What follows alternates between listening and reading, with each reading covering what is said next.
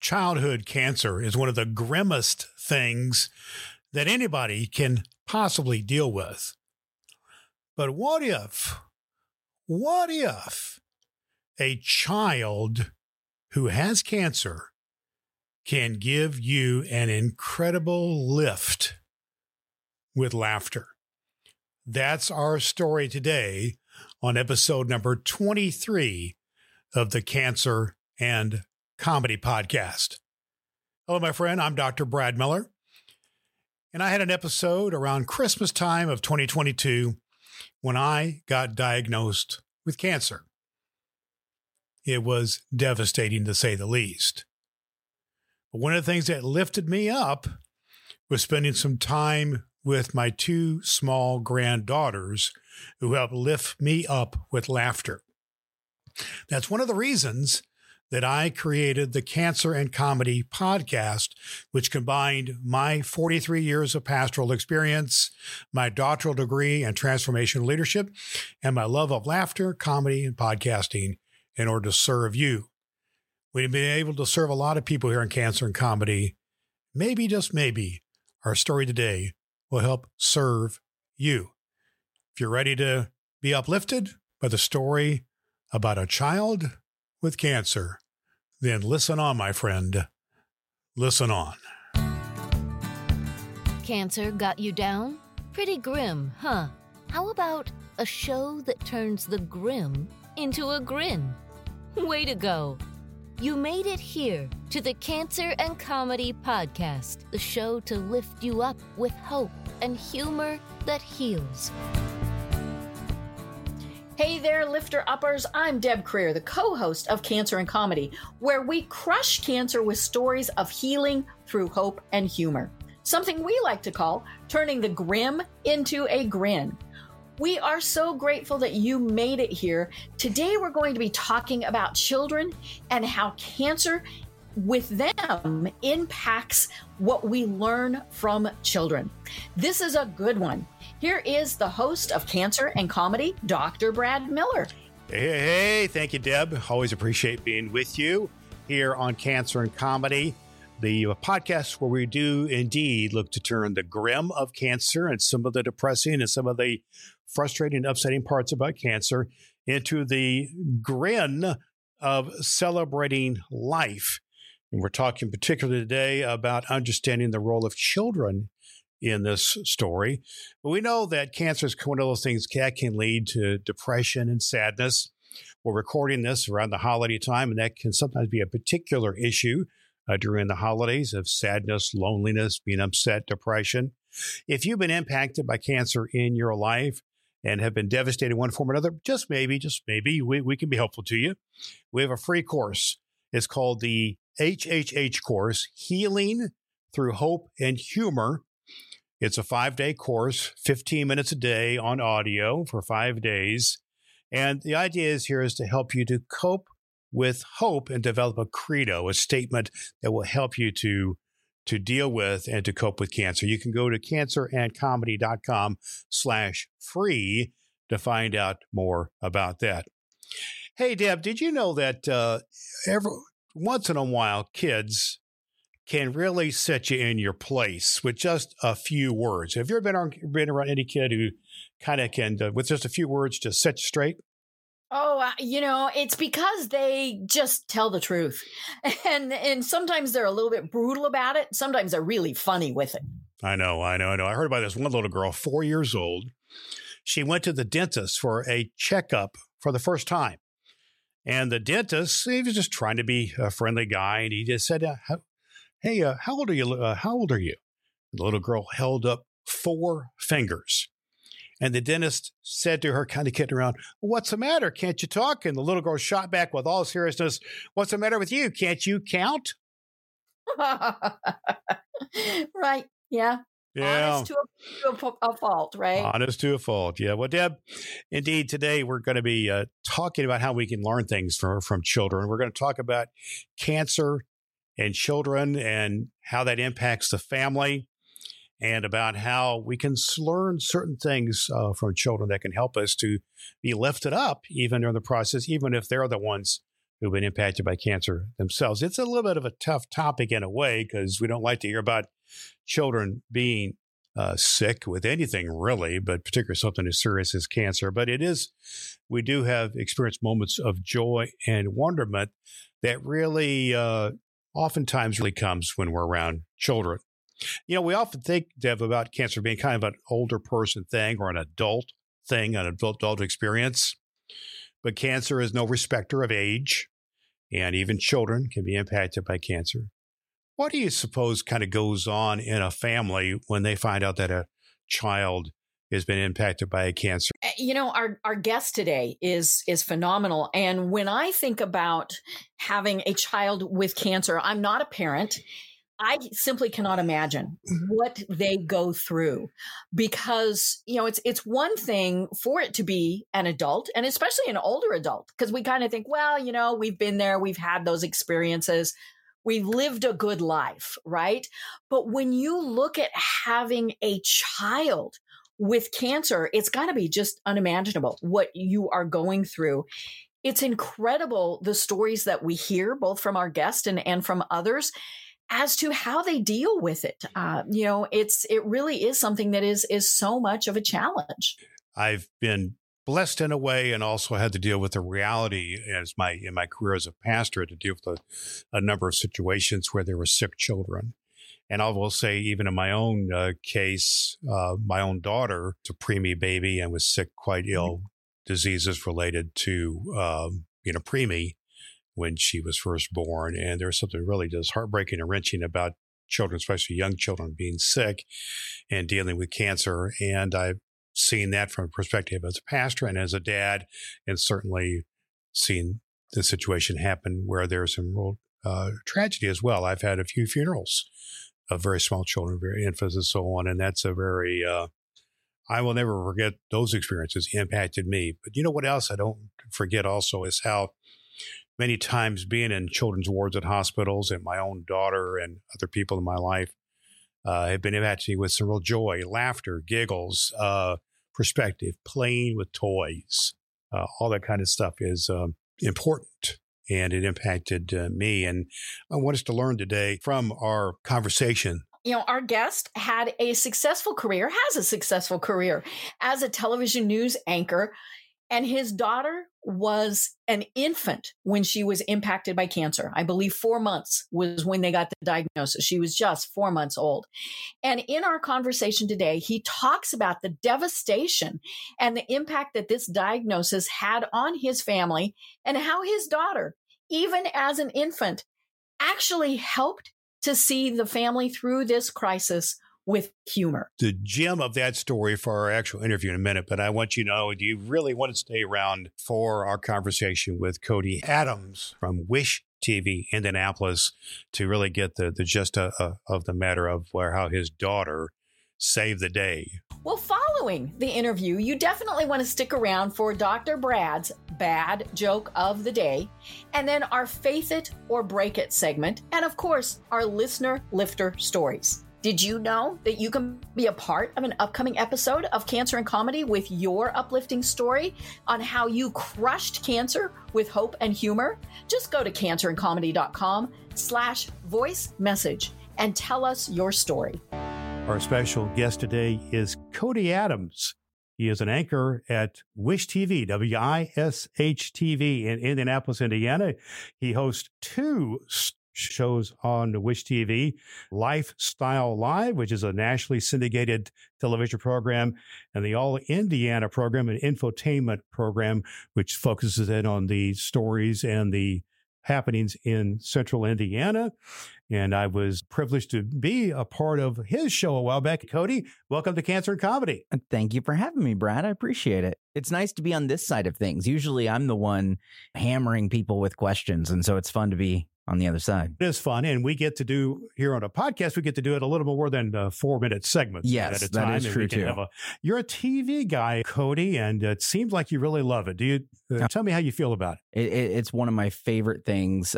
Yeah, you're yeah. part of TV and you're on the air a lot here. I know that. I'm not sure how often, but it seems like every time I turn on the television here locally, there you are. Yeah, that's a good thing for me. That, that, that is. We like uh, to keep it that way. Uh, one of the things I I find interesting about uh, television, there are certain television programs stick with you. They stick with you for instance, I recently hosted a comedy event, and one of the characters played a Barney Fife character from the old Andy Griffith Show, which goes back to shows of my age and my era a little bit. But I'm curious, Cody, about a television. Since you're a TV guy, tell me about a television show or character that just made you laugh, or just really was uh, resonated with you my one of my favorite shows of all time is Modern Family. Phil Dunphy, that character, and just absolutely it crushes me every single time. I've my wife and I and, and family have rewatched that show probably four or five times, and something about just his genuine humor in that, and then also the way he, you can tell, even though it's a character, just the way he loves his family,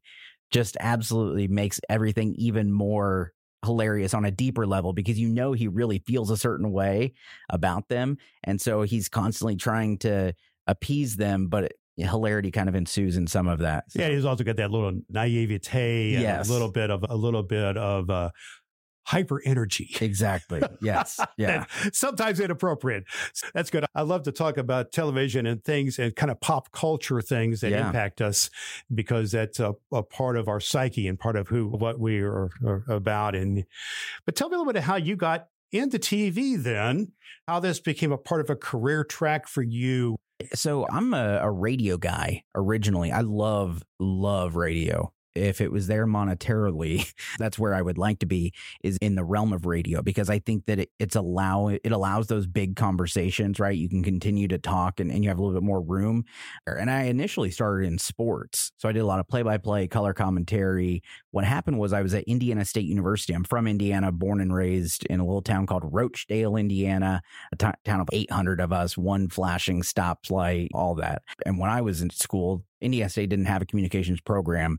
I was electronic media, which was way back before now we use our phones for everything, right? Like we shoot every story. There's probably cell phone footage in everything we do.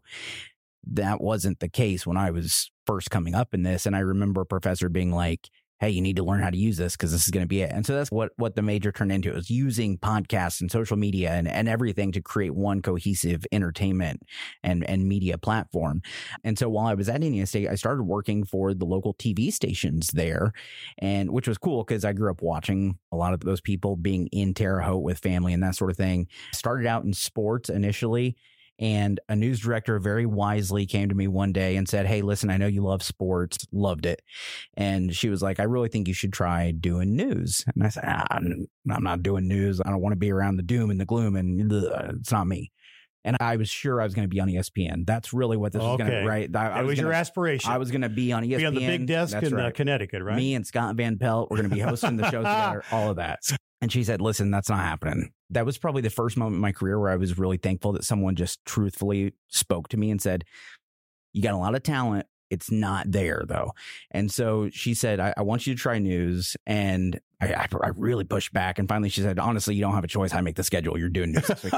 and so she sat me at, I, she, I, actually filled in anchoring on the weekends. There was a, a new position that was opening up there and she was really trying to find somebody. And she loved sports guys doing news because of the ability to ad lib and really have conversation and really feel a moment and all of that. And so I, I stepped into it and the first show, I was just like, this is totally different from sports. It was everything, there was new stuff every time. And, and you really had to change the way you read. And, and when a certain story was sad or when you felt empathy or all of those things.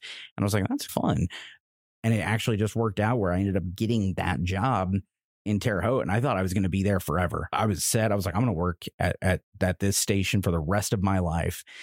And as fate has it, things don't work out that way. I moved away to Texas for a little bit to do a main anchoring gig, a little bitty town there, went to Lexington, did mornings. And then I, again, in Lexington, I was like, I'm going to be here forever. I loved Lexington. It was right in the middle of COVID and things just went downhill with as things did for a lot of people during COVID. Right, right. And I said, man, we just need to change. We need to get back home to family. And I happened to look at Wish TV and the thought of working at a legacy station like Wish TV, legitimately, honestly, I, I never thought that was going to be a possibility. That's just, it's just I'm a kid from Roachdale. Yeah. Like if they said Roachdale on the news, even for weather, we are like, oh my gosh, this is amazing. I reached out to the news director Al Carl, just come to be a reporter.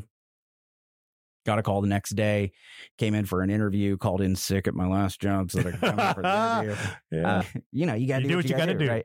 And then when I got here, it was like I, I've been here two years. It's been a whirlwind, man. I started out as a reporter, moved into anchoring some weekend stuff. They moved me to mornings. I started filling in at the desk on the mornings, and all of a sudden, I move into lifestyle, and now I'm hosting this lifestyle live nationally syndicated show. It's been absolutely insane.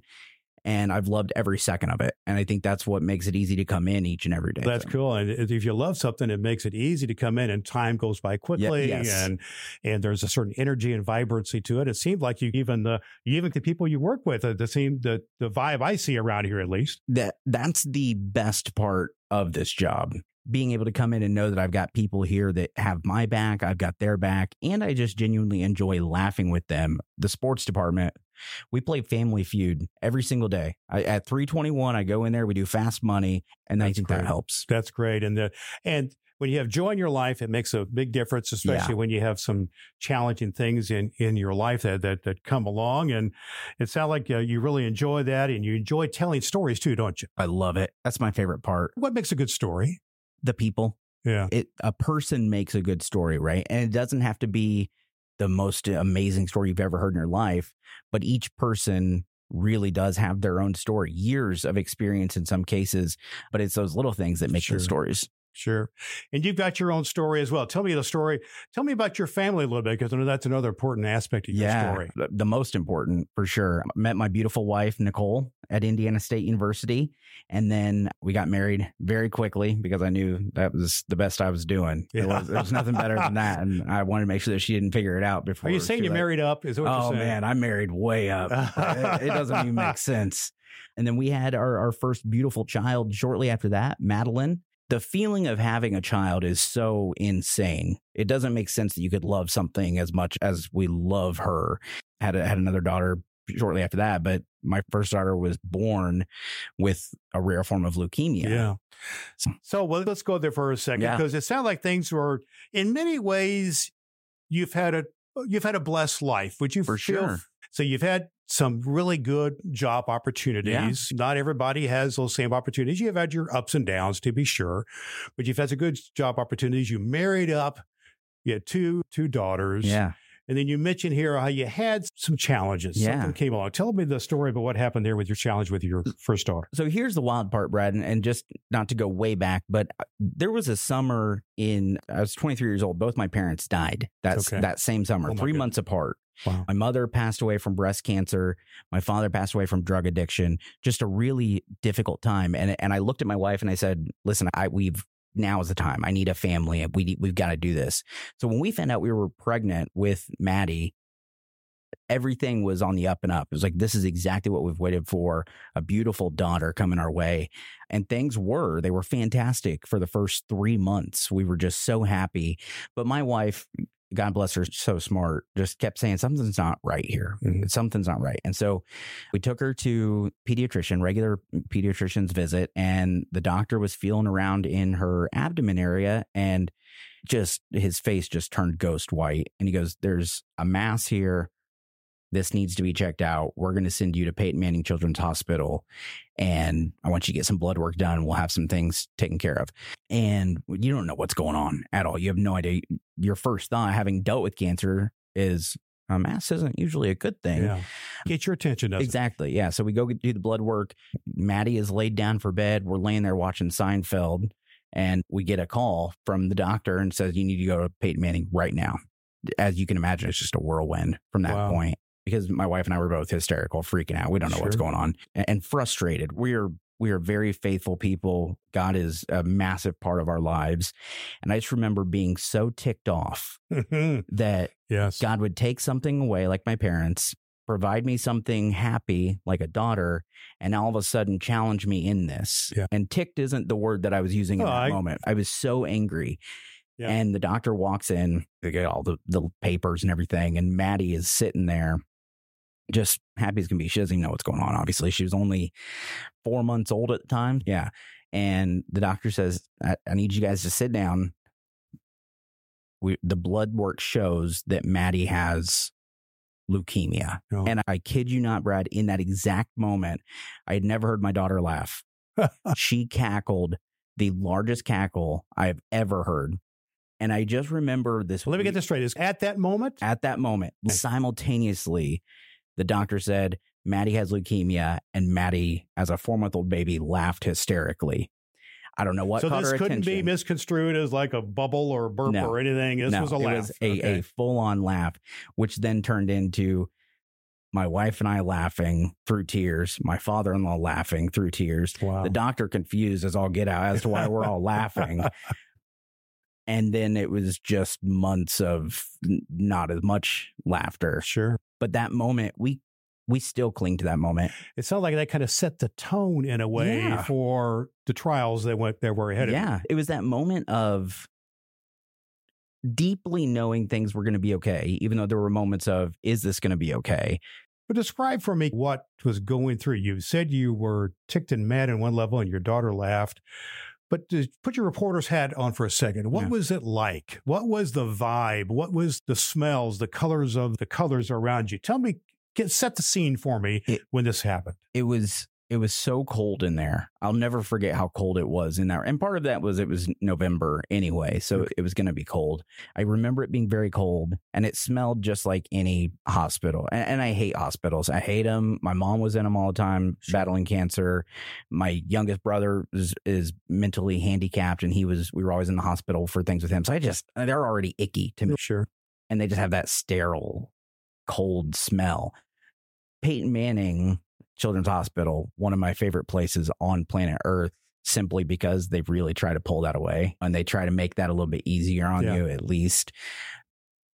But it, I, I remember feeling trapped because we went from you need to go to the hospital to you are now staying at the hospital because we got to figure this out So that decision was made right then. right then. Okay. They they got her a room. They put us in a room. They said you're going to be here for we don't know how long because there was a lot of stuff that needed to be done because they couldn't tell what form of leukemia it was in the moment. Turns out it was a rare form called JML, which has some long meaning, and I don't know But it's intimidating. All those things are so intimidating. Yeah. So intimidating. We get to the hospital room. They get Maddie comfortable. They start putting in the PICC line for her in her arm because they know they're going to be drawing a lot of blood and all Yeah. that. It makes it a little bit easier. So you don't have to prick them every time. And I just remember my wife and I just sitting in there on those cold plastic beds, just crying. Just Yeah. what is next? When and why are we doing this? But those big, big needles and little ba- little babies. And that was now I think that was the hardest part too. And we didn't stay at Peyton Manning because when they found out it was JMML, they said you got to get a bone marrow transplant. That's the only way to take care of this. Okay. And they don't do them at Peyton Manning. They don't do bone marrow transplants. So they said you're going to Riley. And boy, was that a genuinely a factually life saving move, but just for us too, just such a great thing to happen because we met some lifelong friends Yes. through that and family. We call, we call them family. I, um, this is one of my favorite stories. But when it's your child, there's a lot of information that you have to process, understand. Okay, what's it going to do to my child? That's like a booklet, and and it's basically their op- opportunity, the doctors, to say here are all the things that go right, and here are all the things that go wrong. And the heaviness of that Oh, moment, man. isn't it? It's just so dang heavy. And doctors, God love them, they do amazing work. They're not typically comedians. They're not typically great talkers. Right. So it's just it's over, and you're like, dude, I need you to get through this. Let's speed it up. And our the nurse practitioner, Paula Tao, one of the coolest characters you'll ever meet in your life. After she comes in and she plops herself down on the middle of the floor, just sits down, and I'm thinking. What the heck is this woman doing right now in the middle of this? And turns out she was the biggest blessing in the world to us, eh, to the point that, in fact, a, beloved family member now. The girls stay there all the time at her house and, and Yeah. all that. But Because she's got a personality and Exactly. was personable. exactly, And, that's a that part of the healing huge- process, isn't it? Yeah, yeah, And so the bone marrow transplant was is a process in and of itself too, because you got to figure out, you got to find a match, you got to do all of that. You don't know if you're going to. One of those things. The one thing that we had that we knew we had was our faith. We prayed a lot daily, multiple times a day, hourly, just dependent upon what was going on. And so they do a bone marrow aspiration, which is essentially they take a massive needle, they shove it into your bone, your hip bone typically, pull out some bone marrow to have it tested to see what situation you got going on. And I and remember with a little baby, No. did you guys have to hold her while she this was being, you physically hold her when she was having that done? my wife couldn't she couldn't be a, a part of that. It was too much. And and to her credit she was there every single day seeing everything. I was going back and forth from work Mhm. working at the tv station where i ended up going into news anchoring and so i was driving back and forth from that but i remember showing up and she's like i, I can't i need you to take her because we had to take her to another room where they were then going to give her medicine to put her to sleep to be able to do this they're, they're just going to sleep you're just giving them anesthesia but it looks like she is just going lifeless right Gold lamp and all that. all yeah it's, it's mind-boggling you're holding her and you just and you're that. holding her, right? Yeah.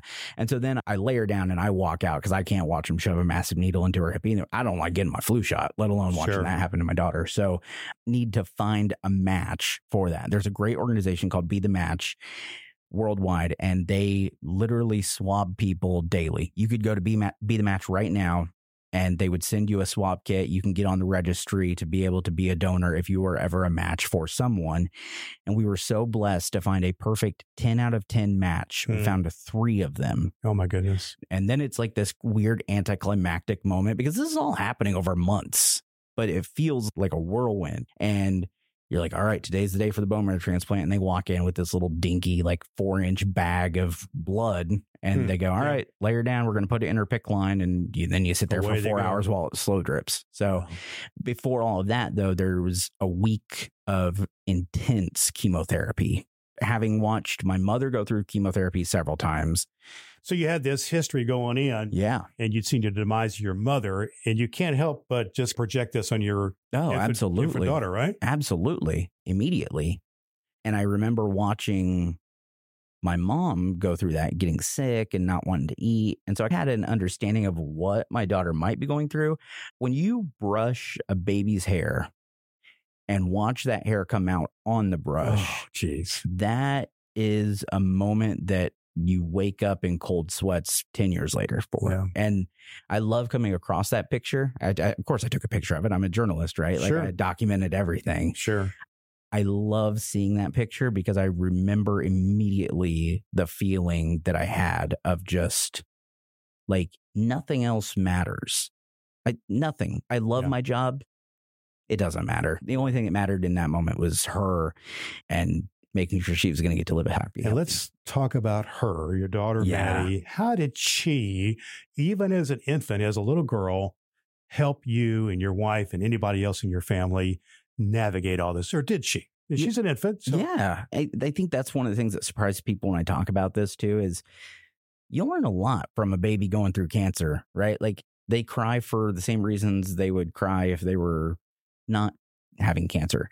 It makes day in and day out operations in your life seem very small. If you notice an infant battling for their life, who cares if I get a flat tire? Like, is that the worst thing Yeah. that can happen in my life? it's Probably not perspective, right? yeah, it's all about perspective. And I remember just thinking like how is this person who is who has no understanding of life already so insanely strong? She doesn't know what she's living for. She has no reason honestly at this point to live. Why would she? Yeah. But she still fought.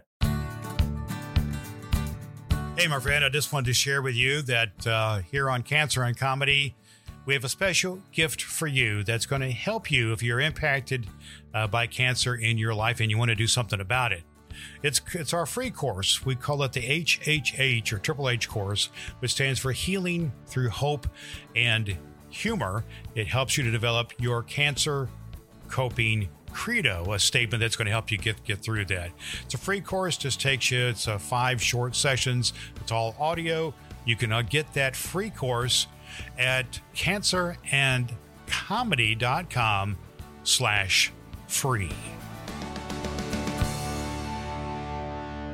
Because you, your understanding of awareness may be different than hers, Yeah. and yet there is a sense of an awareness that something profound is happening. Absolutely. Watching her do that was just a mind-boggling experience. the experience that you've had has changed your life profoundly, correct? Oh, it's yeah. And so that changes everything and how you do life yourself in Yeah. your marriage and your parenting of both of your daughters and how you serve others in your job. So let's talk for uh, a few minutes here, Cody, about how the lessons you learned from that laughter of Maddie Yeah. Carries you through to what you're doing now and how there may be some things that we can uh, share with others. What are some actions that are t- that you took that may be transferable to other folks? focusing on your all of your focus is on your child and that's part of parenthood anyway right you have a new child every holiday whatever is like oh where's the baby you don't ever think about yourself you got to take a minute to think about yourself through that because you don't realize how exhausted you are Mhm. i passed out in an elevator during that whole process i I didn't realize I hadn't eaten in two days because you're so focused on other things. My wife and I, and this is simply because we had amazing nurses, they would be very adamant about you need to go for a walk. Why don't you go get some dinner? Just the two of you. And we had probably more dates in the time that my daughter was in the hospital than we had in those three months before she was in the hospital. Mhm. Right. And so Yeah.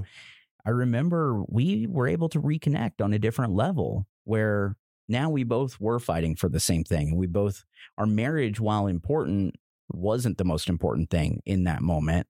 And we were able to figure that out that there was more to this world than just me and her. And so I think that a big thing you can do and need to do is really just take a second and say, how am I feeling right now? So, So a couple things here- self care for sure. Relationship care, your, your marriage or a relationship. It's like an asinine number. I think it's like over 50% of marriages end in divorce when you're talking childhood cancer. That's where I was going to go with this. Yeah. This is a the cancer is devastating to not only your physical health, but it impacts so many other people. Yeah. And it can impact things to the negative, Yeah. uh, divorce being one of those things. And understandably, Yeah. Oh, it's crushing. Yeah. It'll, it'll crush you if you let it. That's why you've got to be active and take action to crush it. Is Yeah. the way I like to look at it. To we like to say, turn the grim into a grin. Try to take the this grim thing and to switch around with your attitude and things like that. So type of thing. routines are huge. Yeah. You got to have a routine because it's really easy to get out of that routine. When you're living in a hospital room like my Oh, yeah. wife was, it's real simple to not know what time of day it oh, is. Oh, yeah. You don't know when your show that you usually watch is coming, all those things. Oh, you're out of your. You're in a bubble. You're Yeah. in a, you're in a, a bubble there. Quite literally. For her, she had immunodeficiency. Yeah, because you You got was keep she in one of those actual bubbles? She was in a, a HEPA room, so Yeah, they so like naturally that, filter yeah. the air, but same concept. Same idea. Yeah. Yeah. Let's talk for a minute about another aspect here that I think is important for people who really want to, if people really want to get through this, and that's where we're going with this, Cody. How can we, you and I in our conversation here, be helpful Yeah. to that couple going through this similar thing? But how is a connection to a higher power, spiritual life, or any aspect along this? uh, How, what role did it play, if any, in in getting through this and coping? comfort.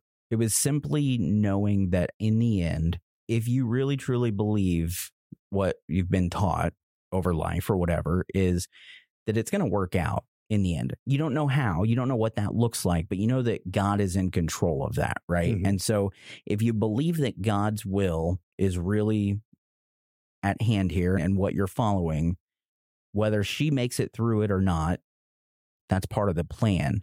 And sometimes the plan sucks, Mhm. at, at least Yeah. initially.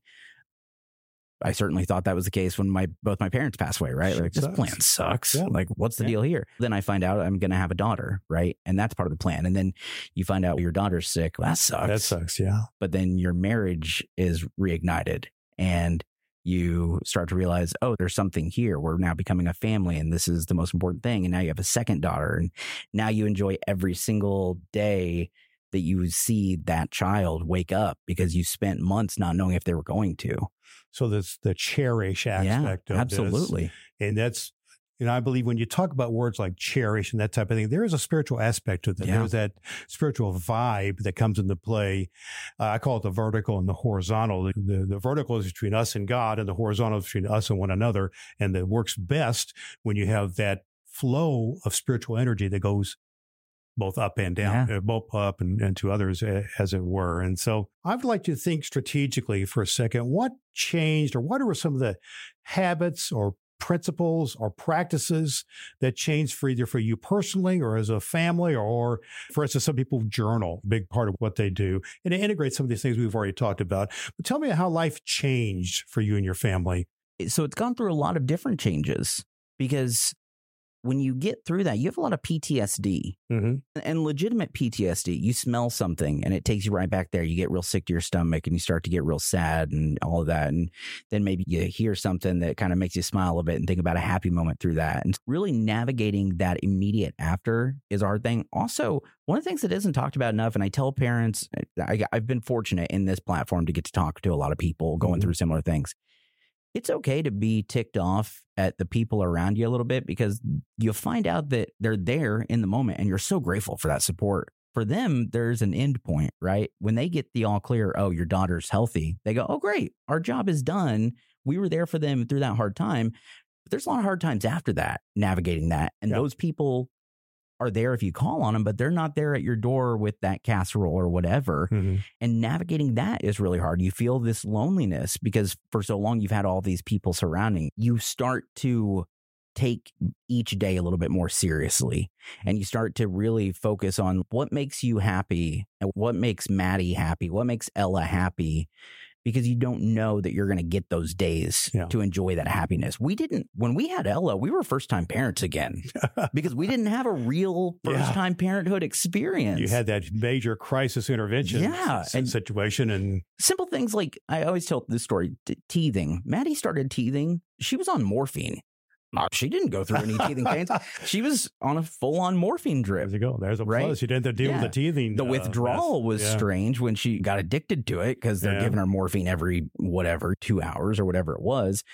So that was strange. But when Ella started going teething, I'm like, man, this is annoying as all get out. Like, why are you? Maddie didn't cry at all. So Yeah. little things like that. It's okay that that life was strange for one child, and if you have a second child, it's even stranger because you've never done that. Those sorts of things. experience. Yeah. Every experience in life is a learning experience. What you do with it matters because people can be devastated and crushed by it, or they can build upon that and do something out of the pain to pursue something that is of value and serve others. Yeah. So that's where I like to take this. How do you think you can serve other people with love Yeah. out of this painful experience? What are you doing that is helpful here that you think is helpful to others in, in serving them? First and foremost, I got to give credit to my wife. I, I've already talked about how great she is. She's the smartest person I know. She is on speed dial for a lot of those doctors and nurses when it comes to, hey, we got a parent who's going through this. They've they've got an eight month old who now has leukemia. Would you just talk to and just let them know your thoughts? Some sort of a network, or she Yeah. is your wife is Yeah. some sort of a network being to able help with that. yeah and she was because again i'm a journalist and she's a social media guru all these things we documented a lot of this and maddie's story got out there to a lot of people because it was happening while i was working in terre haute and so i did a lot of stories on her people were constantly asking i still get emails here in indianapolis when i lived in texas i would get emails from just viewers in Terre Haute go, Hey, how's your daughter doing? Yeah. How did things turn out? Because they want to know, they wanted to follow that. And so because of that, there are people who just reach out of the blue and go, Hey, I was Googling this. I saw your daughter went through this. What do I need to know? And there are things that you don't realize that you need to know. Simple things like you and I were just talking about, like go get lunch. Like your daughter's going to be okay. Guess what? She's hooked up to a bunch of wires. She's not going anywhere. There are nurses there 24 7. It's okay to walk and get a pizza. Like, Yeah, because you feel this guilt, right? You don't want to leave the bedside. What if something Sure. happens? sure. guess what? If something happens, they're probably going to let you know. For me, I, I get this platform working here. I do a lot of stories, whether it's with Riley, Peyton Manning, and I've gotten to meet a lot of parents who I remember the moment that they're in. I remember going through that. And it's so nice to be able to sit down and tell them it's going to be okay because I'm proof and my daughter's proof. And I can't promise, obviously I'm not a, I'm not Nostradamus. I'm not a doctor. I'm, Sure. I'm not all being, but I can't promise they're going to survive, but I can promise that you, that you will get through it in some Yeah. capacity. You've got the privilege of a platform here, don't you? Yes, And, very uh, much so. And, and so the idea here, I believe, Cody, is to take advantage for your platform to give you purpose Yeah. moving forward, whatever it is. I use podcasting and my ministry as a platform for what I like to share. And it seems like you've been able to leverage that in a way and you've been given opportunity to do that. So tell me a story about how that platform has allowed you to do something cool or to deal with that you saw, okay, something we talked about here did make a difference for something beyond my own little experience. Yeah. I did almost immediately when I got here, we do these things called inside stories. They're big, long form, five, six piece stories. And I did one on childhood cancer. I was able to meet with the Leukemia Lymphoma Society, talk with them just about ways that they're constantly trying to get funding. Funding is the biggest issue right now when it comes to cancer research, specifically in children. Yeah. Only 4% of government funding goes to childhood cancer research, which seems crazy. And then also, when you learn that children are going through the same chemotherapy that you and I would go through, Mhm. is even crazier. Like, Oh. how is a, a four month old child getting the same chemo that a 34 year old man could get? That doesn't seem to make sense. And why aren't we figuring out ways to change that? Being able to do a, a big five part series and share the stories of another young teenage girl. She just beat cancer a second time. 17 years old. She's had cancer twice. You start to look at your story and go, boy, that's not nearly as bad as what she's going through, right? Like one time with cancer, that seems pretty easy compared to two times. Yeah. And you get to share stories of people who otherwise wouldn't get to share their story. And then you get to understand those people and know those people. And then you get to watch her go off and go to college. And now she's going to be a nurse. And there, and I just love that aspect of it. I love that there are people battling everyday life that you and I don't know. And I get to share those stories with the community. And maybe it helps. Maybe somebody gets a donation. Maybe somebody Yeah. gets that gas card they need to get to the hospital. I don't know. I call those certainly hope that- lifter-uppers. exactly. I call that's the name. I, in fact, I'd like to call the followers of my of my show the lifter uppers, Yeah. because those are things that lift you up. But what? Uh, tell me a story about uh, absurdity or something made you laugh. So this is a pseudo sad one, but also a, a very happy one because when Maddie is on a, a trial and on a study because of this form of cancer that she has. So when she was first going through the chemotherapy, they were they were doing a a trial and a study to find out which type of chemotherapy would be best. So there was an A arm and a B arm of chemotherapy. One was more intense. The A arm was going to be way more intense than the B arm, and they were trying to see if this B arm was going to work. So they had 10 kids on this study. 10 of them or 20 kids. 10 of them were going to get the A arm, one 10 were going to get the B arm. And we were we were like Maddie's got to get the B arm because we want that lesser chemotherapy. That's going to be so nice. We don't have to go through the hard stuff. She didn't get it. She gets on the A arm and we're like, "Ah, it's the worst thing ever. We think it's the end all be all. And come to find out, the other arm didn't work like at all. Like on, none of those kids made it, eh, which is awful. But. We're literally a coin flip away from her being on the right path to living. Mm. Like and and science, that's how science works, right? Like Sure. you got to have trial and you got to have error to find the right answer. But I just remember like that moment thinking, holy cow, like how is it that we thought we knew so much, right? We thought we knew that had to be the one she needed to be on because that was going to be the best for her. And we were so mad that she got the other one. And then it turns out if she hadn't gotten the harsher chemo, who knows where we'd be. This is one of the hard things too, is, is the guilt that parents feel Yeah. because you're in the hospital and you're on a, a cancer floor. So you're not the only person there with cancer. Yeah, Your well, yeah. kid You isn't the start only to build a little bit of a network or camaraderie with there may be folks. 15 20 kids Yeah. on a floor battling for their lives and guess what the harsh reality is some of those kids don't go home That's right. and you watch parents clean out some of those rooms and you go like holy cow what is why are we Take, still here take your breath away moments. yeah why is maddie get to survive this Yeah. how do you balance that now nine ten years later helping your child understand you are built for a greater purpose we don't know what that purpose is but then also balancing that with you're nine so don't feel so much pressure to be so great like it's so hard Let her And be a kid, right? yeah, and Let that's what we're dealing with now. She But- wants to be so smart. She wants to be a doctor. And we're like, that's awesome. You're nine. Let's chill out a little Yeah, bit. let's get through fourth grade or whatever. it is. exactly. Yeah. Uh, which reminds me, because you mentioned that she went through this as an infant. You mentioned a couple of times that she's nine right now. Yeah, Is that right? yeah. Just give us the update. How's she oh doing? my gosh, she's the smartest kid on planet. I, I'm biased, but she is so brilliant. She says stuff where I'm like, I don't even know. It, her teacher this last year, they're talking about continents, and the teacher is Africa's the, the largest continent, and Maddie's like, I, I think it might be Asia.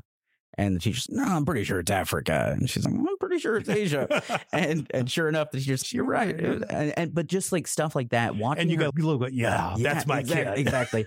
she's she loves softball. She just recently, the last couple of years, has fallen in love with the sport, and I love watching her out there. She got hit. She's in kid pitch. She got hit like twice in the same game in the same spot, right in the kidney. Just a ball pelted her, and most kids would really take that hard.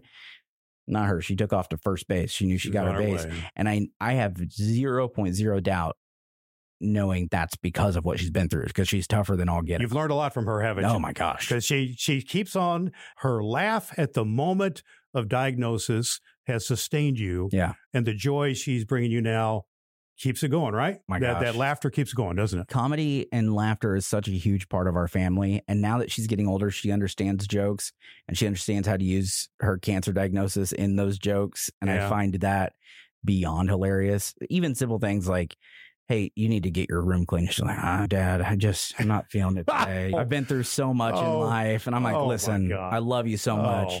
You're nine years old. You're healthy. Get your tail upstairs Yeah, and get that room go. clean. You got to balance the parenting with the Exactly. compassion and all that Yes, stuff. but she's goes, so- goes there. She's so together. funny. And we Well, all laugh. just for one moment, put yourself in that position. If there's somebody out there who's got a kiddo, infant or whatever, leukemia was the diagnosis, it's bad. Mhm. Just one word of encouragement, Cody, for that mom and dad going through this. I would simply say just love your child.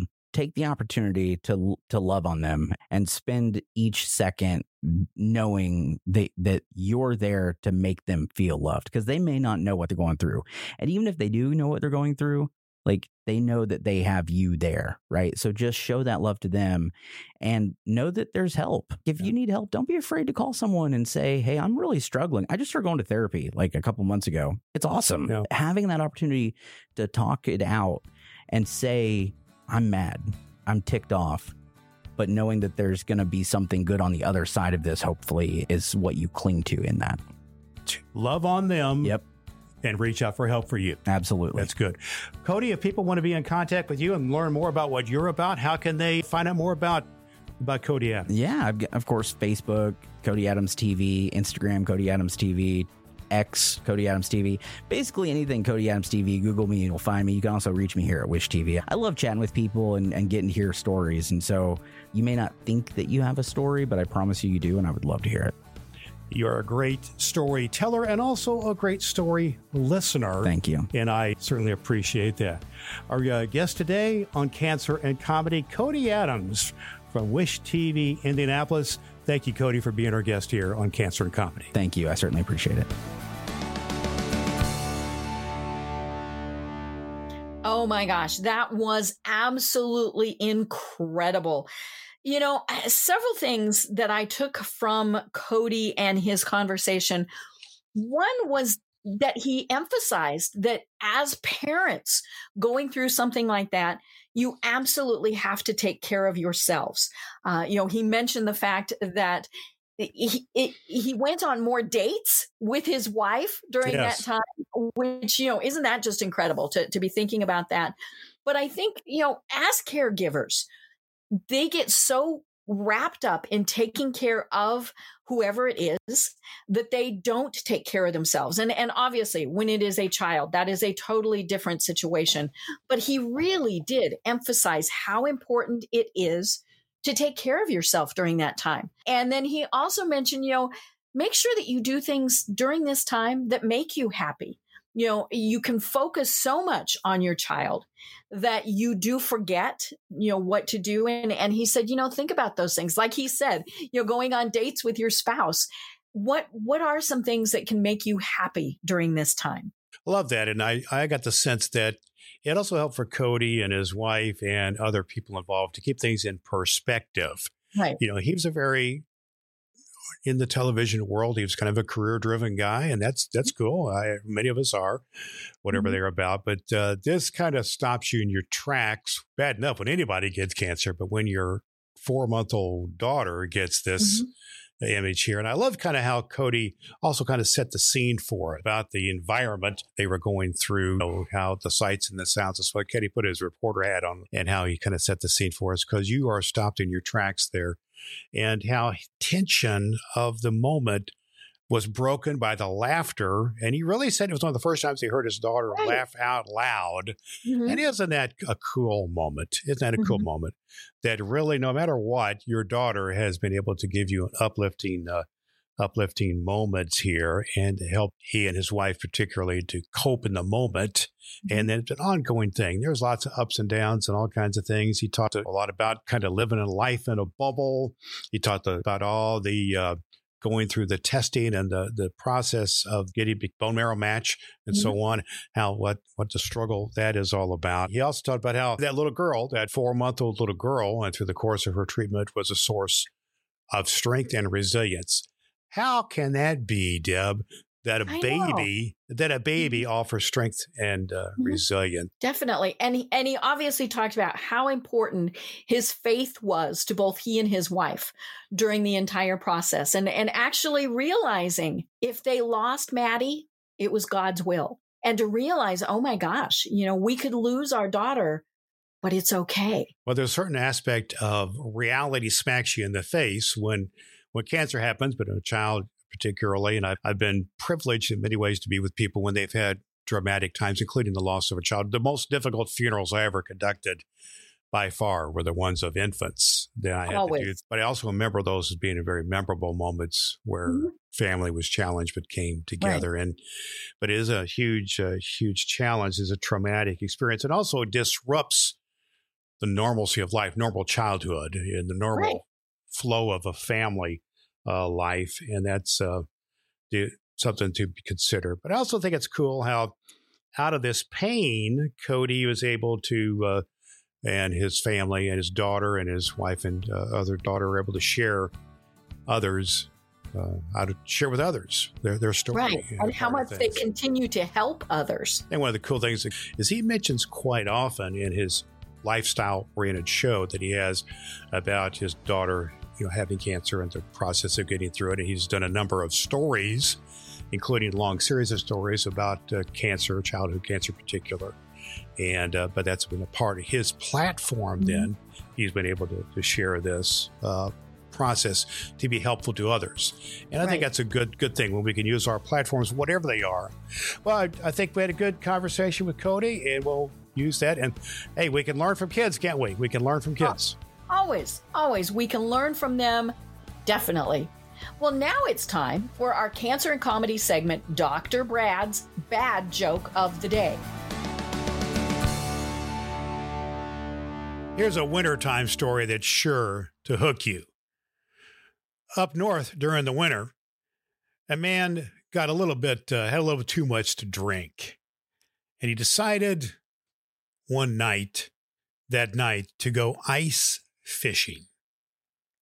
So he grabs his fishing rod and his bucket and his equipment and his drill thing he needs to put a hole in the ice. And he heads out onto the ice and he takes uh, out his equipment, his saw, to cut a hole in the ice. And just as he's about ready to fire that thing up, he hears a tremendous booming voice coming from above. You'll find no fish there. Kind of stunned, the man was looks around and it's kind of dark and he doesn't really see anything and he can't figure out where the voice is coming from and he kind of scratches his head and for a moment and he, he says well maybe if i'll move to a different area maybe that'll work out okay. So he moves to a different area and he gets his equipment out and just to get, he's getting ready to fire up this uh, big drill thing to cut a hole in the ice. And just then, this thunderous, booming voice comes again from above. You'll find no fish there. Now the guy's really rattled. He shook up and he he thinks, a voice from above telling me there's no fish here. It must be the Lord.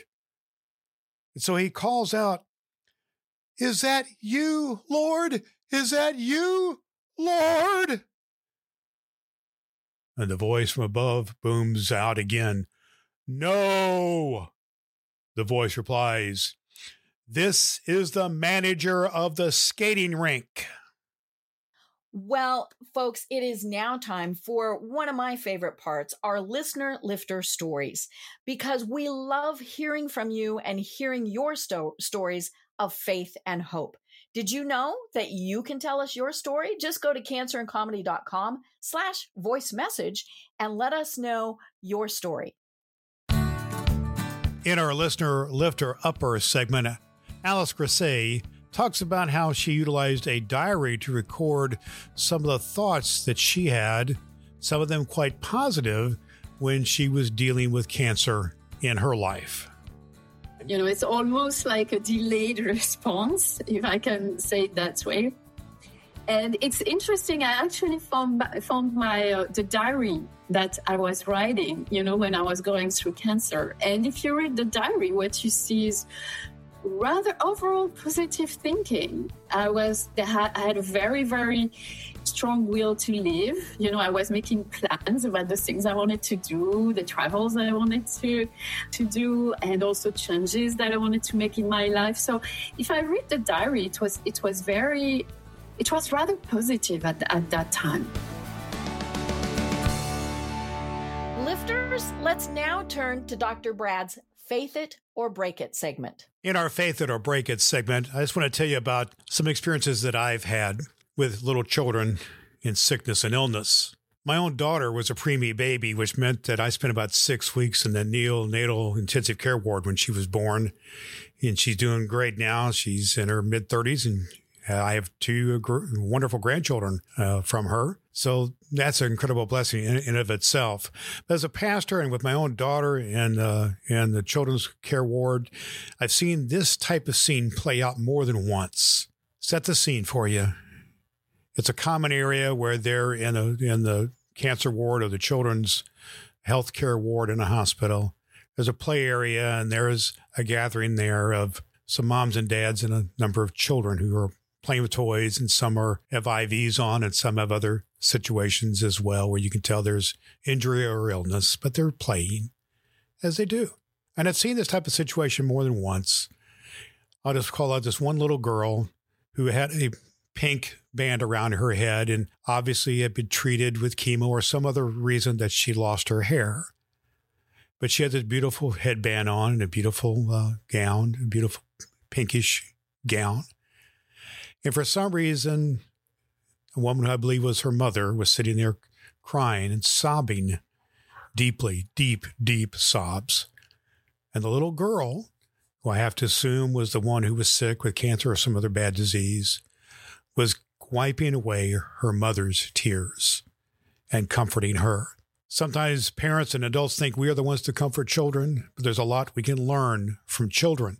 We learned a lot, lot about that today from uh, our interview that we had. We learned about a the laughter of a small child was comforting. I just think it's important in our faith it or break it segment that we understand that that good things can comfort can come from all places, including those who are afflicted, including children. In the Bible, Jesus made a point in Luke 18, among some other places, to lift up children as being not only of value, but having incredible impact. In that uh, verse in Luke 18, somebody brought some little children to Jesus so he could touch and bless them. But the disciples, some of the followers of Jesus, wanted them to kind of go away and told the kind of berated the parents for bothering Jesus. And Jesus said, uh, said to those kind of in authority, the disciples, and he said, No, no, no. Let the little children come here to me don't stop them, for the kingdom of God belongs to those who are like little children. And I tell you the truth, if anyone who doesn't receive the kingdom of God like a child will never enter it. So that word from Jesus, I think, rings true as we deal with cancer and other bad diseases. We can learn from the children. We can learn from those children who are the embodiment of the kingdom of God, is what Jesus says. So let me encourage you when you're around any child to listen to them. Be a good listener of children. And even if they're sick, or even if you're sick, let the comfort go both ways. Don't be allow yourself to be broken by your circumstances, but have faith that yes, even a child can be a source of joy and comfort and even laughter. That's our faith it or break it segment. Lifter uppers, it's time to wind down this episode of Cancer and Comedy with Dr. Brad Miller. We like to call folks like you who follow cancer and comedy lifter uppers or lifters for short, because cancer and comedy is all about telling uplifting stories of people like you who are kicking cancer's butt with healing through hope and humor.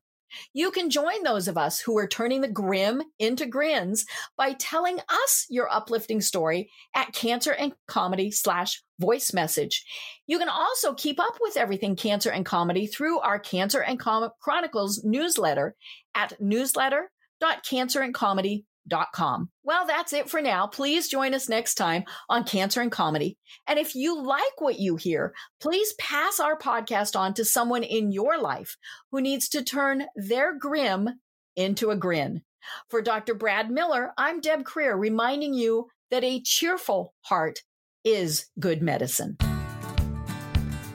Hey, thanks for joining us on the Cancer and Comedy Podcast with Dr. Brad Miller make sure you visit our website, cancerandcomedy.com, where you can follow the show and get our newsletter. Like what you hear? Then tell a friend about Cancer and Comedy, the show that lifts your spirits with hope and humor that heals.